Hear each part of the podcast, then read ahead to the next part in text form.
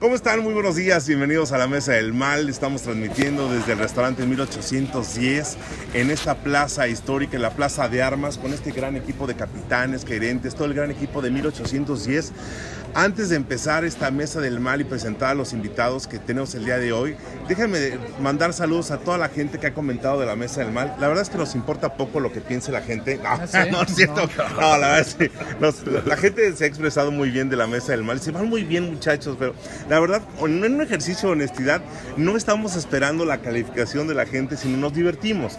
Somos un grupo de periodistas que hacemos la Mesa del Mal todos los días y nos Ya, gusta ya, compartir y chacotear. Pero bueno, ya Mauricio nos está cortando nada más rapidísimo. Hoy hay pechuga napolitana en el menú del 1810 para Ah, que la gente se anime. Pechuga napolitana en salsa de pomodoro. Oigan, tengo aquí en la línea a Fabián Camacho, presidente de la Cámara de Comercio de Querétaro. Traemos un rollo con los hielos. Desde el fin de semana me quedo Mauricio Villalón. ¿Cómo estás? Buenos días. Adiós, Rafa. Saludamos a. Jesús Coca. ¿Cómo estás. Jesús? eh? Regreso a la, La palestra. reaparición de Jesús Coca. Ramos, ¿cómo está? Fernando Del Ramos. partido del trabajo, Fernando Ramos. Y la línea telefónica tengo a Fabián Camacho, este, ya les decía yo, presidente de la Cámara de Comercio de Querétaro. A ver, mi querido Fabián, muchas gracias por recibir la llamada aquí en la Mesa del Mal, el podcast. Platícanos sobre el Hielos Gate, este escándalo que, bueno, por todas luces dicen que no hay hielos, que sí hay hielos. Tú dices que sí hay hielo, que la, que la venta ha subido, inclusive en las paleterías y neverías están haciendo su agosto, mi querido Fabián. Buenos días. ¿Cómo andas, mi Rafa? Saludos a todos los amigos de la Mesa del Mal. Oye, hermano, a ver, platícanos este tema del hielo. Fíjate que sí, el dato que nosotros tenemos, mi Rafa, es que al menos este último fin de semana, eh, que se jueves, viernes, sábado y domingo, y que se junta con el Día del Padre, se dio una venta extraordinaria de, particularmente del hielo, pero de la misma manera de garrafones de agua, de botellas de agua y de muchos de productos que son de cadena frío, Rafa. Se disparó en algunos espacios hasta en un 50% más de lo que normalmente se genera esta venta, lo cual naturalmente lo que detonó fue que en donde los expendios pues hubiera escasez de estos productos durante este fin de semana, dado que las rutas logísticas muchas veces están programadas para domingo, lunes o martes. El dato que nosotros tenemos es que al menos en este inicio de semana, supermercados, tiendas de conveniencia, eh, tiendas de abarrotes están eh, fortaleciendo sus cadenas de logística para poder suministrar y poder estar prevenidos porque tenemos el dato de que al menos las olas de calor seguirán eh, durante otros 15 días, pero ha sido un tema de, de que se incrementó el tema del consumo, pero se está trabajando para fortalecer las cadenas de suministro, mi Rafa. ¿No, no los agarraron desprevenidos a los, a los expendedores de hielo, de garrafones, todo este, este mercado para la calor? Fíjate que dedican y aprovechan de manera, en términos comerciales, esta temporada de calor que normalmente se articula desde abril y se vincula hasta todo el verano, donde eh, neverías, paleterías, hielos, se disparan las ventas, eh, habían estado en un ejercicio de, de previsión. Lo que sí te puedo comentar es que de manera extraordinaria el consumo se disparó derivado de, naturalmente de eventos como el Día del Padre, de las convivencias sociales y de la prevención. Y naturalmente creo Rafa y como todos aquí en Querétaro y la zona metropolitana y en el estado y el país en general estamos padeciendo y cada vez buscamos hidratarnos más. Entonces también hemos ido incrementando paulatinamente el consumo de, de agua y, y de bebidas refrescantes. Entonces eh, sí Y de bebidas espirituosas, Fabiancillo. perdón De, de bebidas espirituosas también.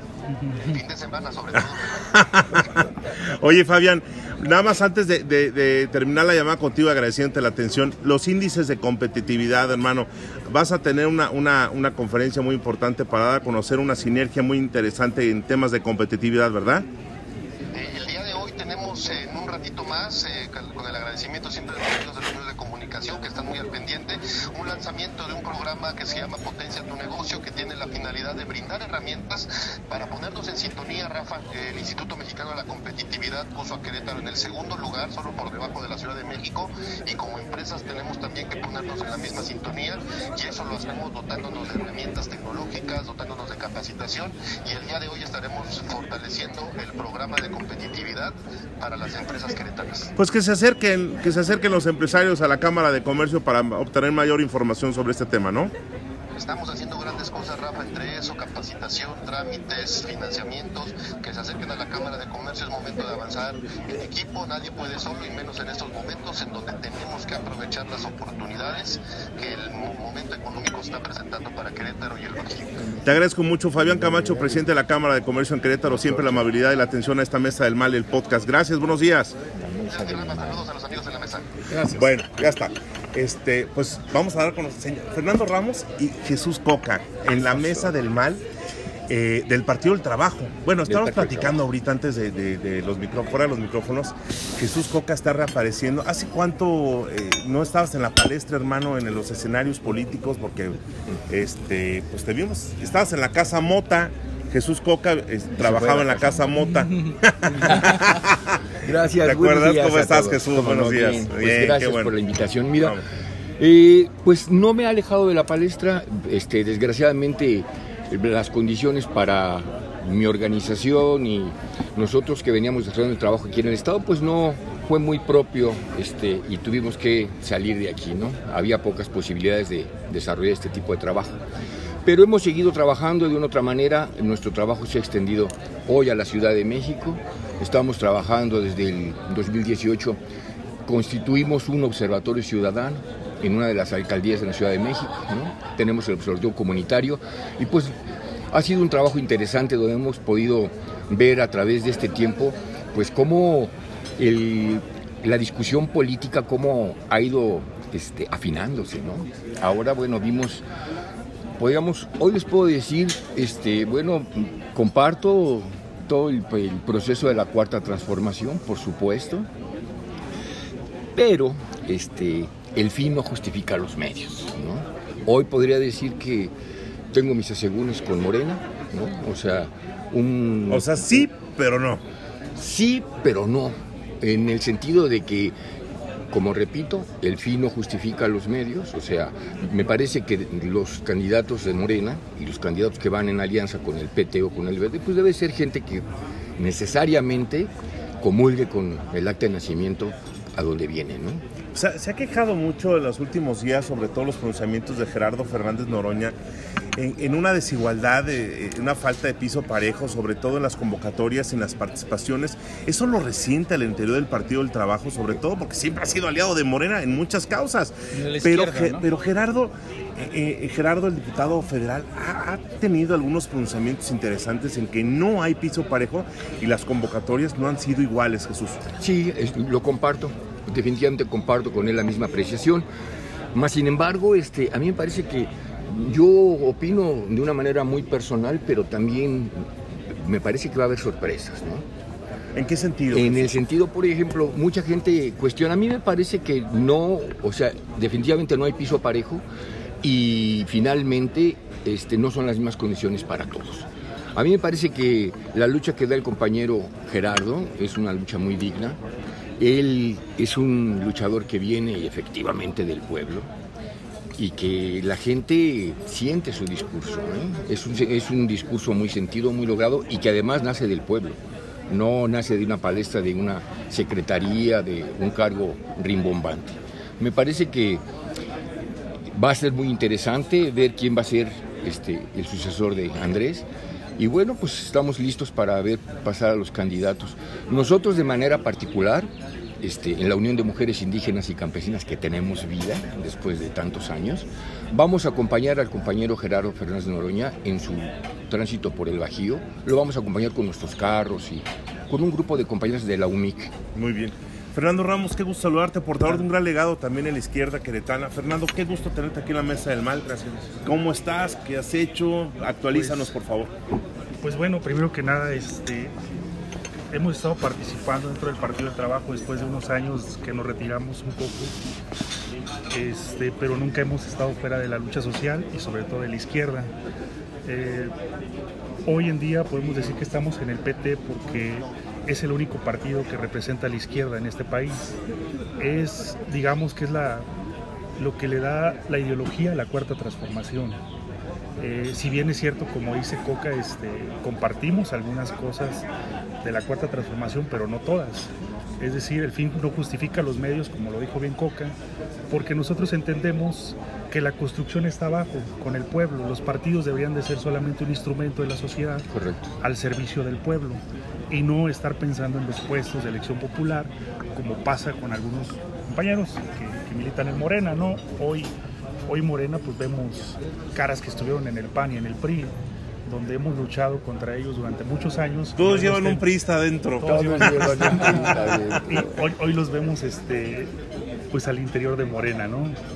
Entonces, este, para nosotros sí es preocupante. Lo que mencionaba hace rato que no hay piso parejo, pues no, evidentemente no hay piso parejo porque para empezar a Gerardo Fernández Noroña, el presidente de la República, como todas las mañaneras, mencionaba las cuatro corcholatas que tiene Morena, pero nunca se le incluía a Gerardo. Cuando Gerardo trae un arraigo popular, donde viene desde abajo el compañero Buenos Gerardo. días. Buenos ¿Cómo días, están? Hay, hay un bastión, eh, estamos ah, transmitiendo en vivo el podcast de La Mesa del Mal con, con Fernando Ramos y, y Jesús Coca. Pero hay un bastión importante del Partido del Trabajo, lo vimos en el Estado de México en las pasadas elecciones, el oriente del Estado de México, y un bastión importante del Partido del Trabajo. O sea, no se puede pasar desapercibido eh, eh, la lucha del Partido del Trabajo, sobre todo en algunos en algunas delegaciones, bueno, ahora como se llaman jefaturas este, Alcaldías. de Alcaldías. alcaldías y municipios del Estado de México conurbados. O sea, tampoco le fue tan fácil a Morena. O sea, ahí en los corrillos, en los barrios, fraccionamientos, comunidades, el Partido del Trabajo jugó un papel clave, Fernando Jesús. Sí. Sí, hay, hay, hay una, un, un análisis que nosotros hacemos que, eh, si bien es cierto, este, Morena trae la marca, ¿no? Pero como PT nosotros entendemos que le somos útil a Morena para ganar la presidencia de la República, de la República perdón, y para ganar algunos espacios. Voy a poner un ejemplo, por ejemplo, en Puebla, en la primera elección que se jugó que ganó el PAN a la gobernatura, fueron separados Morena y PT eh, muere el gobernador, fallece el gobernador, se vuelven a llamar a elecciones y vamos unidos con Barbosa. Y ese 10% que tiene, que, que- que le Se lo da el, se lo da el se PT. lo da el PT. Entonces, el, el decir que el PT no es importante en la coalición, yo creo que es una, es una mentira, ¿no? Es muy importante que vayamos unidos porque eso nos va a garantizar ganar la presidencia de la República y ganar los espacios en el Congreso para tener gobernabil- Me, gobernabilidad. me quieres decir, Mao, Jesús, este, Fernando, amigos de la Mesa del Mal, que tampoco es tan fácil decir, no, ya tengo el PT en la bolsa, porque también genera sus condiciones, porque también genera sus aportaciones en cuestión de movilizaciones. Eh, quiero entenderlo así, Fer. Jesús Coca, oye, siempre polémico, ¿no? Siempre polémico. Atrás quedaron las bronquillas, este, la polémica, los señalamientos. Te vemos aquí en Querétaro. ¿Estás en la Ciudad de México radicando? No, vivo aquí en Querétaro. Aquí en Sí, Querétaro, pero vas y vienes este, Sí, voy y vengo. por el tema de la dinámica que representas. Correcto. ¿Y qué, cómo has visto esta evolución, el crecimiento de la izquierda aquí en Querétaro? O el Sí, decrecimiento. O, o el decrecimiento. Más bien. ¿Cuál, Más es, bien. ¿Cuál es la visión de Jesús Coca y de, y de Fernando? Ahorita te preguntamos. Sí. Porque estamos a la vuelta de la esquina, Jesús. Siempre polémico, Jesús Sí, Coca. Venga, gracias. Mira, mira, en realidad eso marcaría yo, el decrecimiento de la izquierda, ¿no? Wow. Por ejemplo, hoy te podría decir que los movimientos sociales en Querétaro este, los acabaron, se acabó. No existe un movimiento social. Como tal, pues a nosotros nos tocó pues no defender. sí contestaban al gobernador. Nosotros fuimos. Ustedes cuestionaban al Nosotros gobernador. cuestionábamos al gobernador, nosotros tomábamos las plazas. Ustedes hacían tragar saliva a los panistas. Es correcto, ¿no? Y bueno, pues nosotros venimos de tener una formación de izquierda. Nosotros no jugamos al fútbol. Tú estás en Ni somos PRD, de centro. ¿no? Mira, yo tuve la oportunidad, yo el único partido, el partido donde yo me inicié fue en el PRD. Nunca antes había tenido estado En aquel. PRD. Así hablo, vengo de una formación izquierdista. Sí, vengo de una formación, soy economista, egresado de la UNAM, y bueno, como tal, pues soy fiel a mi formación, ¿no? Soy gente de izquierda, no juego fútbol, no soy ni de centro Pero izquierda. le vas a los de Pumas, hermano. Claro, bueno. Eso. Te- te- tengo tengo mis, mis coraz- mi corazoncito, ¿no? ¿Sí juegas con tachones y calcetines negros, hermano, o sí le pegas al fútbol? No, sí le pego, Sí, cómo no, claro que sí. A mi edad Pero le pego. que le va a la América. Eres patachones, Y este- no, tú le vas a la América, No, no, no, ¿qué pasó, no Fer? Puma. No, y Pumas, te Pumas. digo, y ya bueno, para terminar, bueno, exactamente Dale. como dice Mau, éramos, les hacíamos frente a los gobernadores, a los presidentes municipales. Sí. Nosotros los espacios que ganamos fueron espacios que ganamos con lucha, ¿no? espacios que nos costó mucho trabajo y que hoy por hoy por hoy en día pues ya el movimiento social en Querétaro y menos el contestatario ya no existe, ya no está. No, ya, yo, yo recuerdo mucho, por ejemplo, a tu papá, Sebastián Ramos, que se le ponía al tiro a- al gobernador Loyola. Yo me acuerdo de Enrique Becerra, que se le ponía al tiro, a, que incluso le llegó a decir, pues mira, él cada día es menos gobernador y yo cada día, o sea, como casi, casi... Claro. luego nos- Dándole los días, ¿no? Luego nos Sí, vemos, contándonos, ¿no? claro. Luego nos vemos. Sí. Y se acabó eso, ya no hay Sí, ese tipo de... nosotros nosotros no defendimos de nosotros defendimos el, el movimiento ante Mariano Palacios, ante Enrique Burgos, ante Loyola, ante Garrido y después el movimiento se fue como agua entre las manos. Que, que la verdad en esencia el espíritu no es también ser contestata- contestatarios por ser contestatarios, No. sino realmente porque la izquierda tiene una razón de ser. Claro, por supuesto. Y había cosas que sí entraban dentro de la evolución misma de la dinámica de un Estado que va creciendo. Y no, no decir, no, es que porque soy de izquierda te digo que no. Que se ha vuelto así, ¿no? Decir, no, no, no, todo lo que pasó en el pasado no funciona. Tampoco. No, no hay que reconocer que hay cosas que se hicieron. Pero esos eran los equilibrios, Mau. Eran los equilibrios que le daban al sistema Claro, político claro. en Querétaro. Ahora no lo hay. ¿Dónde están? Porque Morena, pues, vemos que aquí en Morena, en Querétaro, No no prende ni con gasolina y eh, eh, un cerillito, hermano, ¿no? Bu- Bueno, nos podemos dar cuenta que este, aún siendo la dirigencia que fuese, había un posicionamiento político donde uno decía políticamente esta es nuestra postura. ¿no? Sí. Aunque fuera el presidente de la misma corriente, bueno, había una, un- un- una propuesta y una postura. Hoy no. Hoy el presidente, que bueno, el compañero presidente Andrés Manuel, que es un excelente compañero, habla y después ya nadie habla. Y eso está mal. ¿Qué va a pasar cuando se vaya a, a su rancho? A- a- al rancho que se Ah, llama... Pues, A la La chingada, chingada. la chingada, claro, se llama la chingada. ¿Qué va a pasar? O sea, ¿va a, haber, ¿Va a haber orfandad política o seguirán tejiéndose hilos por ahí? Mira, este, a ver. Yo creo que tanto como orfandad política no va a haber, sí va a ser un cambio sustancial, evidentemente los candidatos que o las corcholatas que se presentan ahora este, tienen algunos pues, cualidades y otros no, por ejemplo, si mencionamos a Marcelo Ebrard, pues de dónde viene Marcelo Ebrard, ¿no? Sí. Viene de la mafia del poder que tanto dice el presidente, Camacho Solís. de Camacho Solís. ¿Sus cuadros? O cuadros, o. No, bueno, Entonces, este, sí habría que estar atentos, Moctezuma. pero pues creo que se va a poner importante después de que se vaya, porque entonces Morena tendría que consolidarse como realmente un partido, que sabemos que no es un partido, es un movimiento electoral Morena, es, la, es, es creación de Andrés, Sí.